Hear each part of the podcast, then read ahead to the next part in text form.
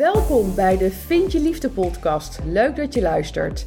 Mijn naam is Mira de Wild, transformatiecoach en therapeut gespecialiseerd in de liefde. En in deze podcast neem ik je mee in waarom het je steeds maar niet lukt in de liefde. Je bent een succesvolle vrouw die alles goed voor elkaar heeft, maar toch komen steeds weer de verkeerde partners op je pad. Ben jij daar klaar mee en is het tijd voor jou om naar binnen te keren, zodat je wel de liefde gaat vinden? In deze podcast ontdek je hoe. Veel luisterplezier.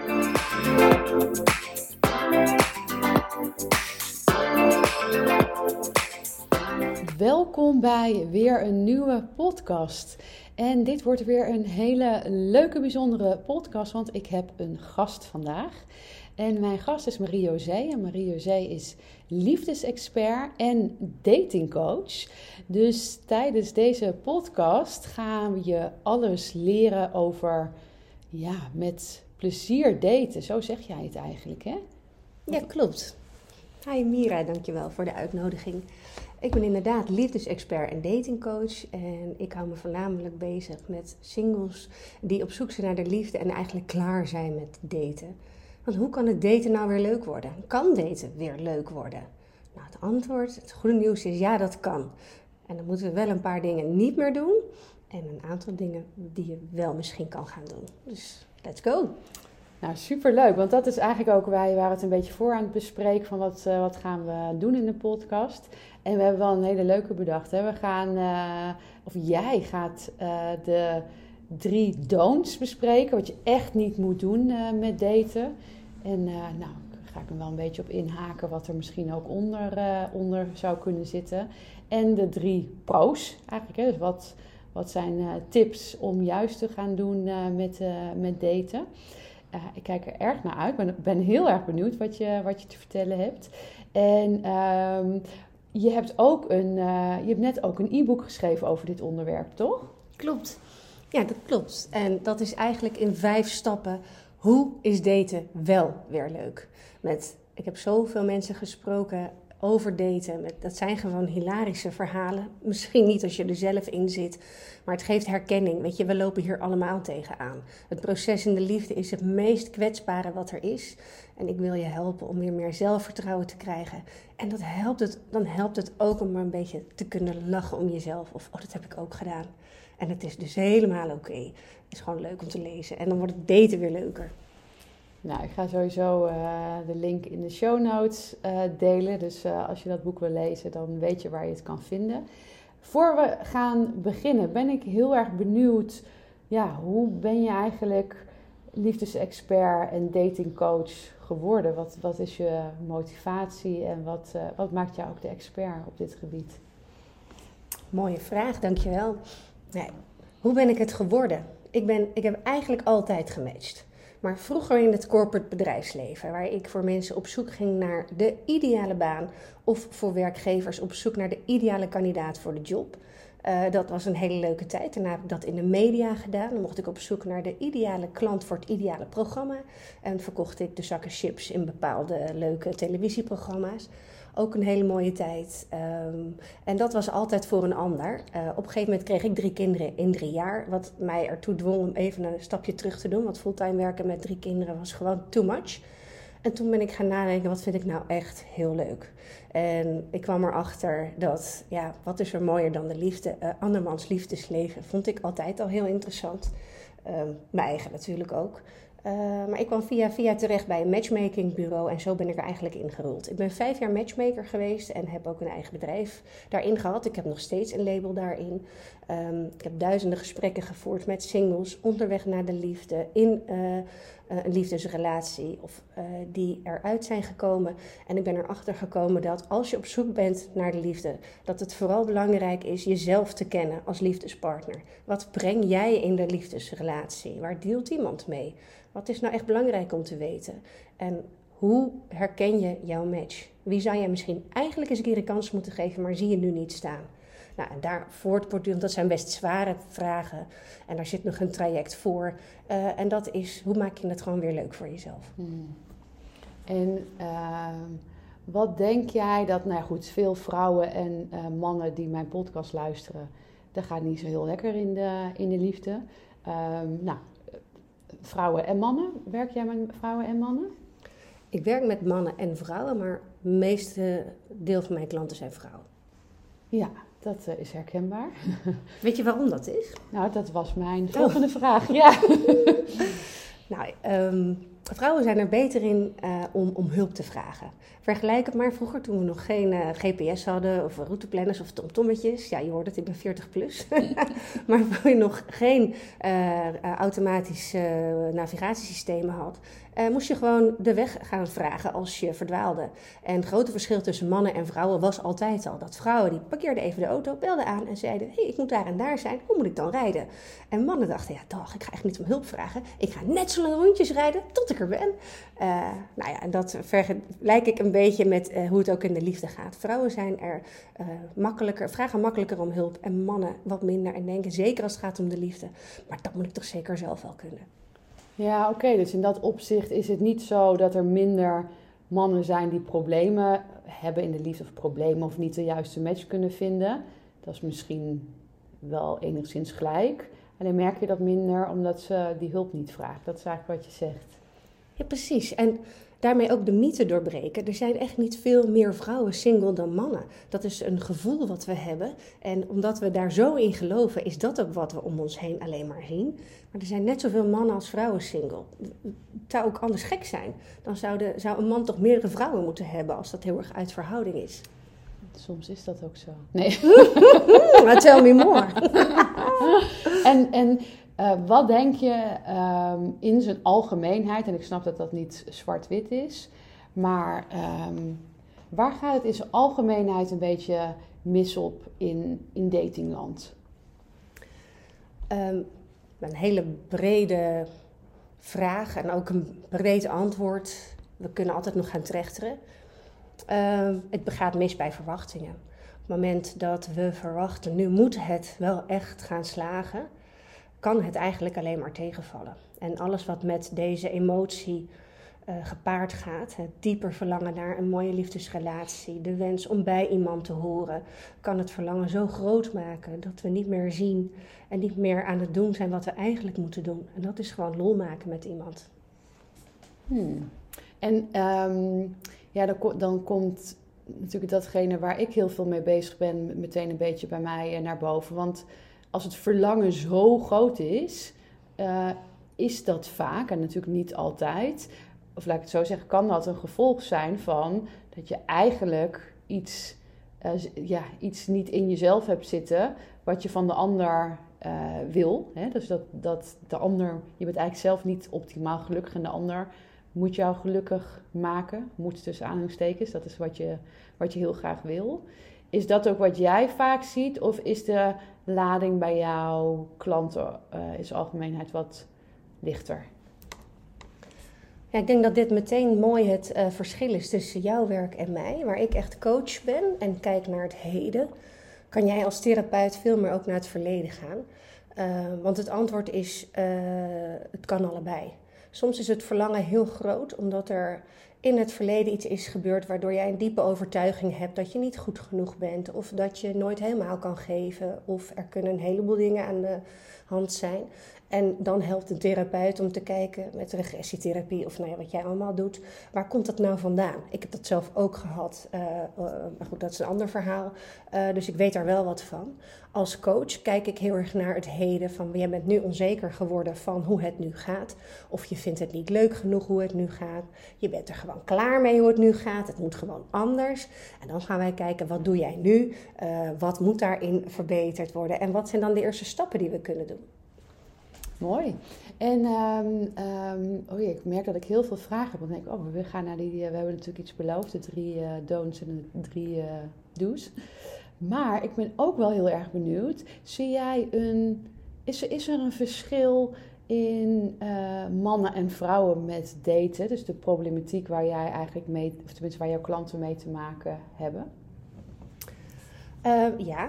Um, in de leeftijdscategorie tussen 30 en 40 spreek ik heel veel vrouwen die merken: hey, ik zou misschien ook wel een gezin willen. En die hun kinderwens verlangen met de wens naar een partner, of verwarren bedoel ik. Uh, en als dat eenmaal door elkaar loopt, dan wordt je zoektocht vertroebeld. Uh, mannen in die leeftijdscategorie voelen zich enerzijds heel erg in hun kracht staan, want die vrouwen willen zo graag, want die willen een gezin. Anderzijds hebben ze het, zijn ze onzeker over het feit, wil ze nou mij of zoekt ze een vader van haar kind? Nou, in iets latere leeftijdscategorie, en dat is vaak na een scheiding, zie ik dat als vrouwen gaan scheiden, weggaan bij hun man, um, ze hebben besloten ik ga nu wel eindelijk voor mezelf kiezen. Ik heb gezorgd, ik heb gevochten, het is niet gelukt, maar het wordt nu mijn tijd. Ik ga eindelijk die opleiding doen. Ik ga nu naar die dure kapper of ik ga sporten of ik ga voor die baan, whatever. Wij gaan voor onszelf staan. Uh, en mannen, als zij alleen komen te staan, dat vaak al snel heel erg een vrouw in hun huis missen. Niet per se de vrouw, maar wel degene met wie het zo gezellig was, die de kaarsjes aandeed wellicht. Dit is heel stereotyp, zeg ik er meteen bij. Dus niet iedereen zal zich erin herkennen. Maar dit is wat ik heel veel heb gezien. Dat mannen gewoon heel graag een vrouw in huis willen, omdat ze dat gezellig vinden. In de zoektocht naar een nieuwe liefde hebben mannen en vrouwen dus een ander uitgangspunt. Want vrouwen denken, voordat hier weer een man binnenkomt, dan moet hij van goede huizen komen.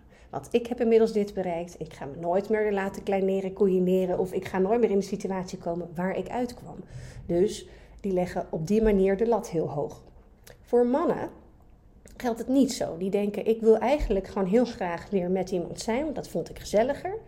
En kunnen daarom makkelijker over eventuele minpuntjes van een ander heen stappen.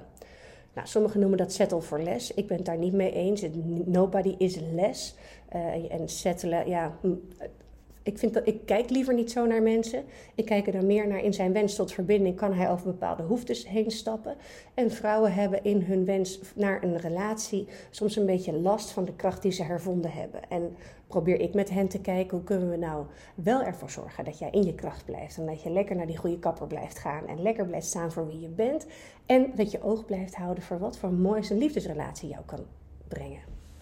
Heel mooi en interessant inderdaad, de, verschillen daarin. Ehm, en wat je in het begin zei, uh, triggerde mij wel, want dat herken ik uh, ook, nu niet meer, maar van toen ik tussen die uh, eh, 30 en de 40 zat, voelde ik, en, en hoe meer ik naar die, naar die 40 toe ging, ik ben inmiddels 42, ja, voelde ik ook, ik, ik, wil, ik wil nog een kind. Um, dus ja, dit moet hem wel worden, want ik ben nu 37, 38, nou, vanaf 39 ben ik eigenlijk een beetje afscheid gaan, uh, gaan nemen van, die, uh, van de kinderwens.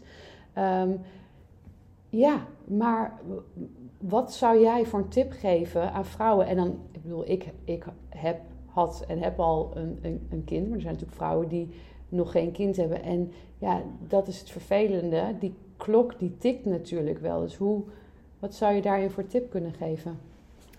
Ik denk allereerst erken dat er een verschil is tussen de kinderwens en de wens tot een relatie. En dat gaat je namelijk ook helpen te denken in mogelijkheden. Is een, een kind mogelijk zonder partner? Dat is niet je wens, maar als die kinderwens er wel is, welke mogelijkheden heb je dan allemaal? Op die manier maak je die grote wens uh, opdeelbaar in kleine deelwensjes.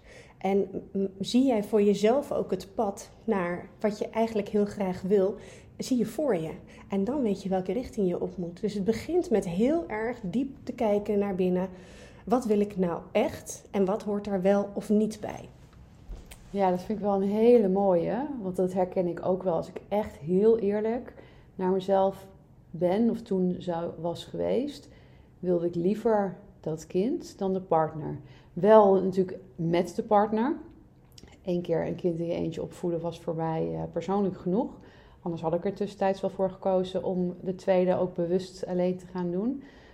Um, dus je wilt het wel met een partner, maar dat kind krijgen is eigenlijk uh, belangrijker dan de partner. Maar dan, ja, dan krijg je eigenlijk een hele andere dynamiek. En dat voelt, een man voelt dat natuurlijk ook. Hè? Mm -hmm. Dus dat gaat in de energie al niet helemaal lekker. Maar jij bent ook anders. Want je, staat niet, je bent niet onbevangen leuk met iemand aan het kennismaken. Hoe je normaal iemand wil ontmoeten is gewoon... Hé, hey, jij snapt mijn grappen, wat heerlijk. Of hé, wat tof wat je dit hebt gedaan. Dan ben je onbevangen, dan ben je licht iemand aan het ontmoeten. En als er een diepe wens achter zit van ik wil heel graag... Ik, ik ben verdrietig ergens over en ik wil dat jij het voor mij oplost... heb je hele andere energie tussen elkaar. Ja, zeker. Nou, misschien kunnen we daarin een bruggetje uh, maken naar de uh, drie don'ts in, uh, als je gaat daten. En misschien, dat, dat is denk ik wel leuk, heb je ook wat voorbeelden van wat jij hebt gezien, hoe die don'ts ook ja, misgaan? Don't nummer 1. Als je gaat daten. Ga alsjeblieft alleen op date. En daarmee bedoel ik, laat je werkagenda thuis. Laat de mening van je familie thuis. Laat de verwachtingen van eventuele sociale kringen thuis. Probeer echt in het hier en nu te denken: heb ik het naar mijn zin? Want als jij de mening van eventuele vriendinnen mee gaat laten wegen, dan is er altijd iets te vinden aan iemand wat niet goed genoeg is. Als jij met een belangrijke presentatie in je hoofd zit die je morgen moet gaan geven en daarom wil je het niet zo laat maken, vind jij op dat moment dat hij jouw tijd aan het verdoen is, misschien. Of kan je hem niet goed horen, want denk je ja. Lekker boeien wat, jij, wat jou bezighoudt. Weet je waar ik allemaal mee bezig ben? Dat is, helemaal, is heel menselijk, dat is ook helemaal oké. Maar als je gaat daten, geef iemand jouw onverdeelde aandacht en be present. Als je dat niet kan, verplaats de date. Anders verdoe je zijn tijd en veel belangrijker, die van jou. Mooi, dus dat is eigenlijk een, een, een don't en een do in één. Dus de, de do is be present, vind ik, vind ik een hele mooie. Dus de, de, je volledig aanwezig zijn. En de don't, Um, ja, vooral het eerste vind ik wel, wel. Eh, want wat we vaak gaan doen, inderdaad, is dan. Uh, vooral als vrouw, hè, maar ja, ik ben vrouw, dus ik weet niet hoe mannen dat doen. Is dan ga je foto's van je date, ga je doorsturen naar je vriendinnen. Misschien zelfs de profieltekst. Je gaat helemaal delen welk telefoongesprek je misschien al hebt gehad. En ja, als je dan. Een ander heeft inderdaad altijd een mening. En dan kan. Ik denk dat je. Um, oordeel op de ander daardoor ook je verwachting misschien. Want misschien als je vriendinnen mega positief zijn, dan heb je super grote verwachting. Of juist, die gaat er al een beetje in, um, ja, dit is misschien toch niks, want mijn vriendin zei dit of dat. Dus, uh... Ja, of je denkt, moet ik deze kneus meenemen naar mijn uh, werk? Die gaan hem nooit slim vinden, terwijl jij het misschien heel leuk hebt, kan hebben met hem. Maar je hebt hem alvast meegenomen naar de nieuwjaarsborrel op je werk. Moet je niet doen, daar heb je niks aan. Nee. Dus dood nummer één. Uh, hou, hou het nog gewoon even lekker voor jezelf. En uh, beslis en voel zelf wat je ervan vindt, alvorens je het met je hele vriendinnenclub uh, ja. club deelt. Hele mooie. Wat is de don't nummer twee? Um, ja, dat is ook weer een do en een don't tegelijk. Dus laten we die steeds maar pakken. Vraag jezelf tijdens de date niet af wat jij van de ander vindt, maar vraag jezelf af wat jij van jezelf vindt tijdens de date. Ik geef deze altijd mee aan al mijn klanten, want het enige wat telt in een date en in een relatie, en deze kan je trouwens op al je relaties toepassen, is het welk gevoel geeft de ander jou over jezelf? Voel je je mooi? Voel je je interessant? Voel jij je grappig? Voel jij je vrij? Degene die jou het gevoel geeft dat je heel grappig bent, motiveert jou om nog meer grappen te maken. Degene die jou heel slim vindt, gaat jou steunen in jouw ambitie op je werk. Degene die vindt dat jij lekker kan dansen, die gaat jou uitdagen om nog meer leuke moves te proberen. En dan word jij, dat is wanneer stellen elkaar optillen. En ga dus zelf niet denken, wat vind ik van hem? Want in ons dateproces kunnen we vaak op zoek gaan van ja, maar hoe zal dit dan zitten en hoe zal dat dan zitten? En uh, kunnen we altijd iets vinden wat we niet leuk vinden. En om niet in die valkuil te trappen, zeg ik altijd: zet die spotlight waar die hoort. En dat is op jou. Ja, precies. Eh, mag ik hem dan zo vertalen dat je eigenlijk tijdens de date eigenlijk heel erg in je gevoel zit? Dus welk gevoel geeft de ander mij? En daarin ook kan ik mezelf volledig zijn bij de ander. Is dat, vertaal ik hem dan goed? Helemaal. En mag jij als jezelf misschien wel goed genoeg zijn? Ben jij als jezelf leuk genoeg? En als je je ontspannen voelt, ik zeg altijd: heb je één keer gelachen en voel je je gezien, dan moet je op tweede date. Mooi, en dat raakt natuurlijk ook heel erg. Uh, nou, een van mijn eerste podcasts ging over codependentie, waarbij je natuurlijk als man of vrouw zijn eigenlijk je eigen behoeftes en je gevoelens een beetje achter je laat om aan de behoeftes van de ander te voldoen. Dus in, in een dategeval dat je eigenlijk jezelf neer gaat zetten op een manier waarvan je denkt dat hij wil dat, uh, dat hij je ziet of zij. Um, maar dat um, ja, je dus echt de focus op jezelf gaat leggen. Ja, hoe voel ik me? En nou ja, daarin ook eigenlijk een beetje. Um, dat het niet zo gaat zijn van vindt hij me wel leuk, maar meer hem andersom gaat leggen. Want wanneer jij helemaal jezelf bent en de ander vindt jou niet leuk, is dat geen afwijzing naar jou, want we hebben niet met iedereen in de wereld een match. Mhm. Dan is dat meteen een super goede gaatmeter dat het dus geen match is. Hoef je daar ook geen tijd meer in te investeren. Ja, ja precies. En je, je kan hem ook op al je relaties toepassen. We hebben allemaal wel eens een vriendin gehad dat je daar s'avonds wegreed en dacht ik voel me zo rot over mezelf nu. Of in je werk, van word ik wel gewaardeerd om wat ik doe. je kent natuurlijk misschien wel die uitdrukking, ik hoop dat ik hem goed zeg. If we judge a fish on uh, his ability to climb a mountain, he will feel stupid. Uh, ik weet niet of ik hem goed zeg, maar ehm, waar jij als jezelf het beste uit de verf komt, die is het beter, die is het waard om te onderzoeken. Ja, ja, ik vind dat wel een hele mooie, want we zijn uh, vaak zo eigenlijk gedreven is niet het juiste woord, maar we handelen zo vanuit niet afgewezen willen worden, in plaats vanuit handelen van hé, hey, wat is eigenlijk goed voor mij?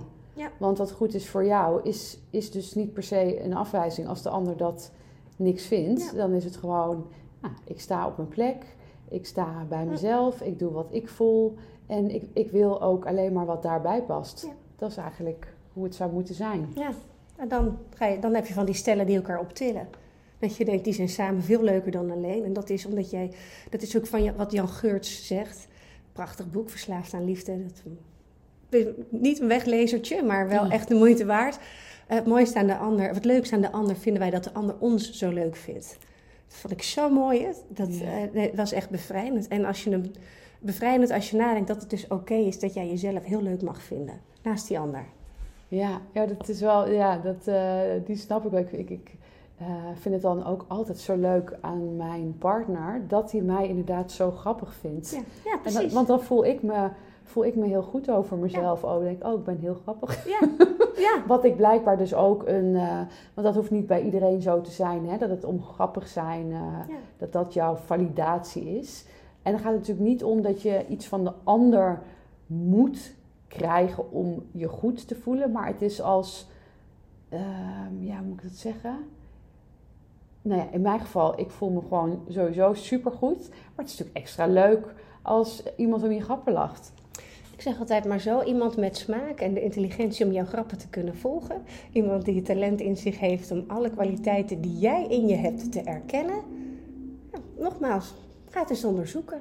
En zie het maar als een compliment voor hem dat hij ziet hoe leuk jij bent. En de rest die het niet snapt, jammer joh. Mm, ja, mooi. Love it. Love it, love it. Dus de tweede tip is... Um, ben, ben sowieso volledig jezelf en voel wat de ander eigenlijk met jou doet wanneer je ook jezelf gewoon volledig bent. Ook zo, is dat een goede. Ja, lekker simpel hou ik van, anders kan ik het niet onthouden. dus uh, wat vind ik van mezelf naast die ander? Welk gevoel geeft hij mij? En disclaimer, of hoe zeg je dat? Ieder gevoel is goed. Keur al het gevoel goed. Want jouw gevoel, welke versie van jou er ook zit, al jouw versies zijn even prachtig. Misschien vind je dat zelf niet, maar keur jezelf goed op iedere versie die daar zit. Maar ga eens voelen wat jij van jezelf vindt. Ja, hele mooie. En ik denk dan wel weer, maar, dat is ook een beetje het moeilijke in, uh, op dit liefdestuk. Hè. Daar hebben wij, hebben wij zelf uh, natuurlijk met z'n tweeën ook gesprekken over. Dat als er, uh, als er diepere stukken onder zitten, het, is, het is niet zwart-wit. Dus ik zeg zelf bijvoorbeeld altijd, wanneer jij op date gaat en je zit nog met, met die, deze diepere problematieken. Dus je, je loopt in je relaties tegen de bindingsangst, tegen de verlatingsangst, codependentie, net de verkeerde partners. Je loopt daar regelmatig tegenaan. En je hebt eigenlijk je stukken nog niet op een diep level aangekeken. Wanneer je op date gaat en je hebt er een goed gevoel bij. Uh, vaak is het, je hebt er een waanzinnig gevoel bij. Dan zeg ik altijd keihard wegrennen. Omdat, uh, maar dat is natuurlijk niet wanneer het allemaal uh, ja, wanneer je goed gehecht bent, om het maar even over één kant te scheren. Want wanneer jij nog je problematieken hebt en je stukken uit het verleden en je schiet aan van iemand, dan schiet je eigenlijk aan op je, zoals ja. ja de methode die ik ontwikkeld heb, natuurlijk de liefdesblauwdruk. Maar als die liefdesblauwdruk eigenlijk helemaal niet handig voor jou is, uh, trek je daar dus de verkeerde partners op aan. Schiet je dus aan van het verkeerde en, dan, en dan moet je, moet je keihard wegrennen. Dus dat is daarin wel het verschil. Als je van jezelf weet, hm, ik ben daar eigenlijk nog niet zo goed toe in staat, dan heb je eerst echt even nog wat zelf wat werk uh, te doen. Maar wanneer je dat werk gedaan hebt, dan is dit waar het om draait. wat, je, mhm. wat je, de tip die je geeft, dat is, dat is ja. ja denk ik gewoon uh, mega belangrijk om zo je date in te stappen. Ja, ja en, dan, wordt het ook weer leuk. Ja. ja, dan wordt het ook weer leuk. Want al die drama's iedere keer hoor je ook natuurlijk net te gek van. Nee, maar ik denk dan tip nummer drie. We nu toch zo lekker bezig zijn. Ehm, is hou je verwachtingen laag. Ga vooral voor een leuke kennismaking. Ehm, niet met het doel om een partner te vinden. Niet met het doel om je, je reisgenootje voor de toekomst te vinden. Of de vader van je kinderen of whatever je zou willen. Ehm, ga voor die leuke avond. En als het niet heel erg tegenvalt, ga dan op tweede date. En deze tip heb ik ook van een vriendin van mij. Die werd single. Die, die was getrouwd, gescheiden, was 40, was weer single. Und jetzt. Wat gaan we nu doen? Heeft ze voor zichzelf bedacht. Ik ga 40 keer op date. En pas vanaf date 40 ga ik uh, eens een keer hem ontmoeten. Maar ik ga eerst eens even 40 keer uh, oefenen. En um, wat daarmee het gevolg was, zei ik had een vaste kroeg, ik had ook eh, een barman, daar had ik ze allemaal naartoe en ik ging gewoon 40 keer op date. En inderdaad, de eerste 28 keer was het helemaal niks, maar het was helemaal niet erg, want ja, ik was toch nog op pas, ook was wel op de helft of nee, eh, interessante verhalen. Dus zij verschoof het doel van iemand te willen ontmoeten naar op dat moment lol maken of leren of oefenen, whatever je ook wil, maar hou het heel erg klein en in het moment. En bij date 29 kwam daar een vent binnen woont ze nu mee samen. En, uh, maar omdat ze zo relaxed in die wedstrijd bleef zitten, dan denk je niet, fuck, pas na 29 dates. Nee, dus, dus 11 dates voor de einddoel. Uh, en als je op die manier kan zien, dan, dan maak je het voor jezelf gewoon lichter en makkelijker. En zit je ook niet teleurgesteld aan tafel daarna. Maar dan denk je gewoon, nou, mooi, dit was weer één date dichterbij mijn laatste liefde. Ja, heel mooi deze. En ik denk ook dat uh, wanneer je het op deze manier doet. Uh, kijk, ik geloof heel erg in dit soort dingen in energie. Hè? Dus wanneer jij met iemand aan het daten bent en je hebt eigenlijk de verwachting of de hoop dat je de liefde van je leven tegen gaat komen, de vader of de moeder van je kinderen. En uh, ja, het, het, is het dan niet, dan, dan is het. Uh, nee, nog even een stap daarvoor. Dat voelt de ander dus ook in de energie. En dan en je kan eigenlijk ook gewoon niet zijn, want dat is een beetje waar we het net ook over hadden. Je bent niet bezig met, hé, hey, hoe voel ik me?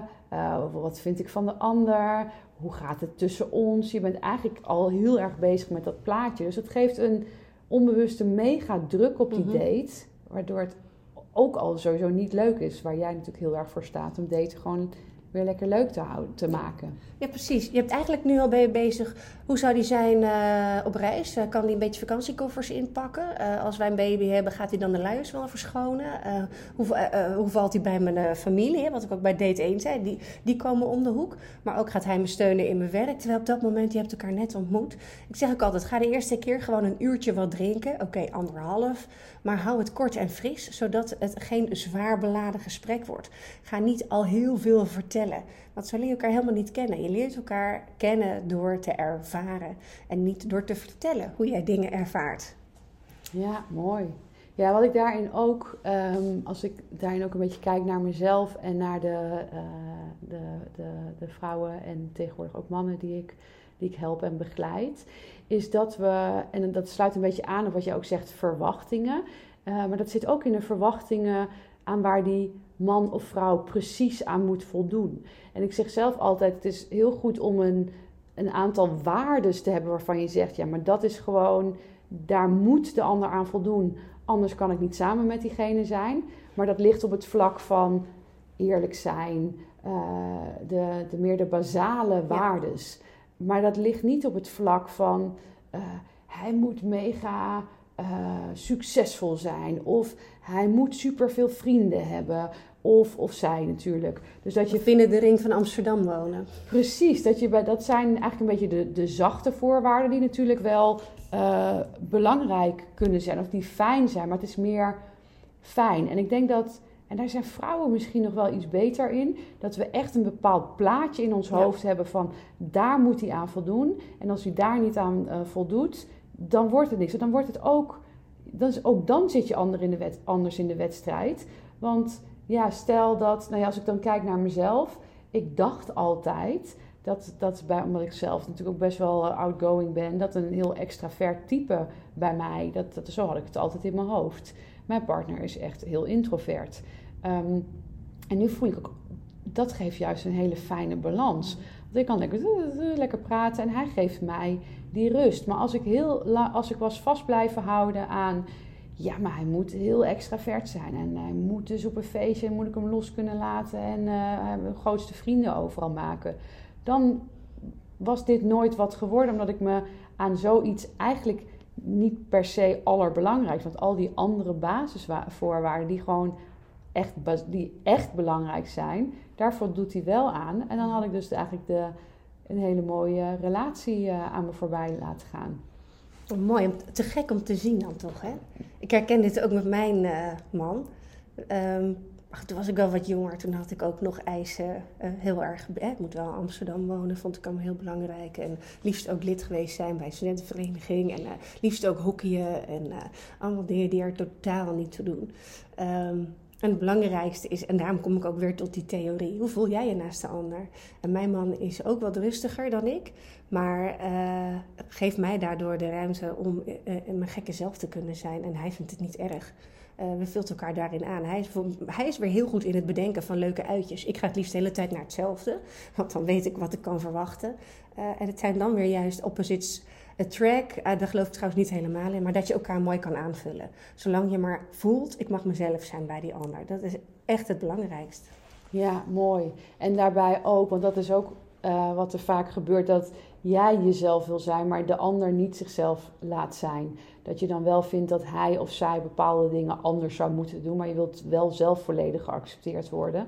Dus daarin is het ook de ander volledig accepteren in de dingen die jij misschien in je ideaalplaatje je anders had voorgesteld. Maar ga dan altijd weer terug naar die, die basisdingen die er wel zijn, wat je gewoon een hele solide basis geeft voor een. Uh, fijne en liefdevolle volle relatie. Ja. ja. En vooral gaan gewoon weer lol maken samen. En dat hij soms dingen niet kan of niet doet. Zolang jij er maar niet door beschadigd raakt of dat het je te veel in de weg zit, is dat niet erg. Is het juist ook wel grappig. Is waar wij heel erg om kunnen lachen. Mijn man is altijd te laat. Ik ben altijd te vroeg. Samen zijn we dan op tijd. Uh, hè, te vroeg is ook niet op tijd, uh, zeggen mijn vriendinnen altijd. Als ik weer eens een kwartier voor, van tevoren aanbel. Maar uh, ja, en samen ben je dan wel op tijd. Maar goed, dit zijn dan de, de, de kleinere dingetjes. Het klinkt helemaal heel makkelijk uh, uh, als je in een situatie zit waarin je het moeilijk vindt om te voelen. Ja, wat vind ik er nou eigenlijk van? Dan is dit heel moeilijk. En dan mhm. helpt het gewoon om ehm, soms met iemand te kunnen praten die niet een vriendin is. Merk ik dat klanten het fijn vinden om mij lastig te mogen vallen. En daar heb ik ehm, aanhalingstekens bij lastig vallen. om eens te kunnen sparren, wat vind ik er nou van? En hoe maak ik het dan wel weer leuk? Um, daten is dan ook heel veel ontmoetingen afgaan en steeds teleurstellingen verwerkt te moeten verwerken. En dat is gewoon heftig. En dat is niet leuk en dat is zwaar. En dat mag ook wel gezegd worden. En hoe je het mm. wel leuk doet, maakt, ja, dat verschilt heel erg per persoon. Er zijn een aantal basistips hoe ik vind dat het kan. Het staat ook allemaal in mijn boek. Nog even de naam van je boek. Zo is daten wel leuk. Staat op mijn, uh, op mijn site ook. Um, en, uh, en dat kan gewoon helpen. En, en uh, ja, dat gun ik iedereen. Dat je gewoon weer met plezier de liefde tegemoet treedt. En liefst, en dat zeg ik ook wel eens, blakend van het zelfvertrouwen. Net als toen je 15 jaar was en je dacht: ik heb vandaag mijn blauwe mascara op en mijn roze lippenstift. Dus ik ben onweerstaanbaar. En ik ga zoenen vanavond. En ik weet nog niet met wie, maar het gaat gebeuren. En dan gebeurde het ook. Nou, we worden nooit meer 15 helaas. Of misschien gelukkig. Maar een heel klein beetje van die puber uh, uh, dat puber zelfvertrouwen of, of dat de, onbevangenheid niet bezig zijn met wat eventueel kan gebeuren of wat iemand ervan zou kunnen denken. Nee, gewoon nu even doen waar je zin in hebt. Dat maakt dat het plezier weer terugkomt. Nou, ik wou je net ook vragen, heb je nog een laatste tip? Maar ik vind dit een waanzinnig leuke afsluiter voor deze podcast. Gewoon even lekker weer in je jonge zelf stappen, dat zelfvertrouwen voelen en het, uh, het lol en het plezier maken. Ik moet eerlijk zeggen, ik heb echt nog veel vragen en ik zou nog langer met je uh, door willen praten.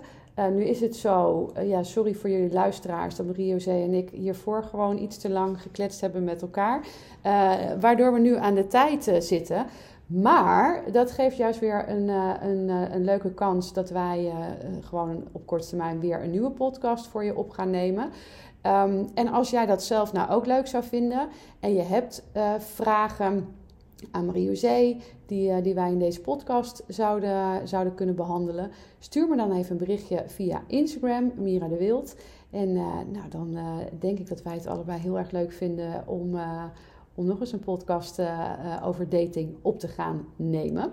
Dus voel je vrij om je vraag uh, te stellen. Een, een podcastvraag natuurlijk, hè, dus die, voor, die we echt tijdens de podcast kunnen behandelen. En dan wil ik jou, Mariuse, heel hartelijk bedanken dat jij mijn gast was in deze podcast. Heel erg leuk. Ja, heel graag gedaan. Gaan we nog een keer doen. Gaan we zeker nog een keer doen.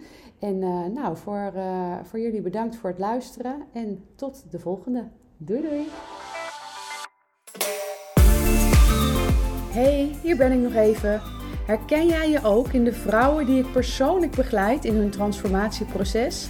Dan heb jij het vast ook supergoed voor elkaar in je leven, maar wil het in de liefde maar niet lukken. Je bent zo langzamerhand wel klaar met de liefdesdrama's en de verkeerde partners die je aan lijkt te blijven trekken. Ik snap dit helemaal. Spreek het je aan om de liefde, warmte en genegenheid niet langer te zoeken buiten jezelf, maar in jezelf? En wil je succesvol zijn op alle gebieden in je leven, dus ook in de liefde? Wil je dat ik met je meedenk over de stappen die je hiervoor mag gaan zetten? Vraag dan een vrijblijvend gesprek met me aan via www.miradewild.nl/gesprek. Tot snel!